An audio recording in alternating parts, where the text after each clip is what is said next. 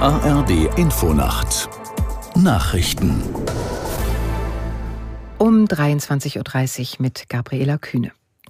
Israelische Soldaten haben im Gazastreifen versehentlich 3 der von der Hamas genommenen Geiseln getötet. Das bestätigte das israelische Militär am Abend in einer Pressemitteilung.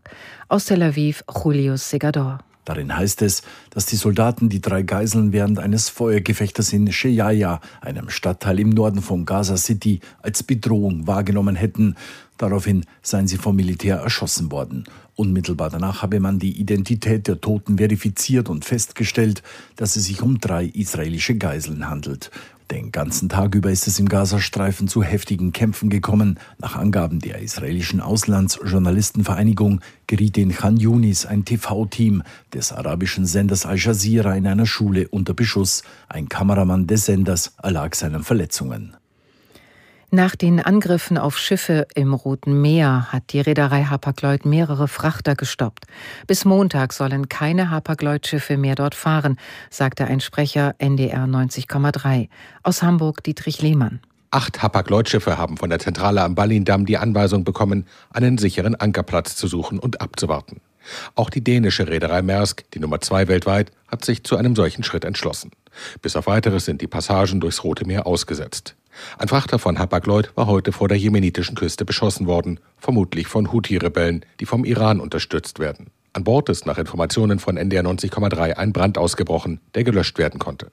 Gutachter untersuchen derzeit das Schiff auf Schäden, es ist aber bereits weiter auf dem Weg nach Singapur. Der inhaftierte russische Oppositionelle Nawalny ist offenbar an einen unbekannten Ort verlegt worden. Wie sein Anwalt mitteilte, wurde ihm das während einer Anhörung vor Gericht bestätigt. Er habe aber keine Angaben dazu erhalten, wo sich Nawalny jetzt befinde. Den letzten direkten Kontakt zu ihren Mandanten hatten die Anwälte nach eigenen Angaben am 6. Dezember. Wir müssen einmal kurz unterbrechen an dieser Stelle. Achtung, ein Falschfahrer auf der A70 Schweinfurt-Werneck Richtung Bamberg.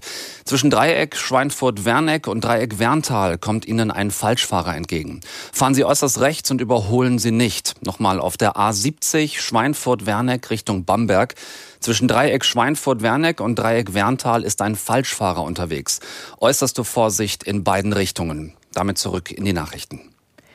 Der Rat für deutsche Rechtschreibung hat sich erneut dagegen ausgesprochen, den Gender-Stern als reguläres Sprachzeichen in das amtliche Regelwerk aufzunehmen. Das Expertengremium verabschiedete in Mainz mehrheitlich ein entsprechendes Papier zur geschlechtergerechten Schreibung, wie aus Teilnehmerkreisen verlautete. Zur Begründung heißt es darin, Sonderzeichen innerhalb von Wörtern beeinträchtigten unter anderem die Verständlichkeit, die Lesbarkeit sowie die Eindeutigkeit und Rechtssicherheit von Begriffen und Texten. Das Wetter in Deutschland. In der Nacht an den Alpen noch etwas Schnee, in den östlichen Mittelgebirgen teils Schneeregen, sonst meist trocken, hier und da Nebel möglich. Tiefstwerte +6 bis -4 Grad.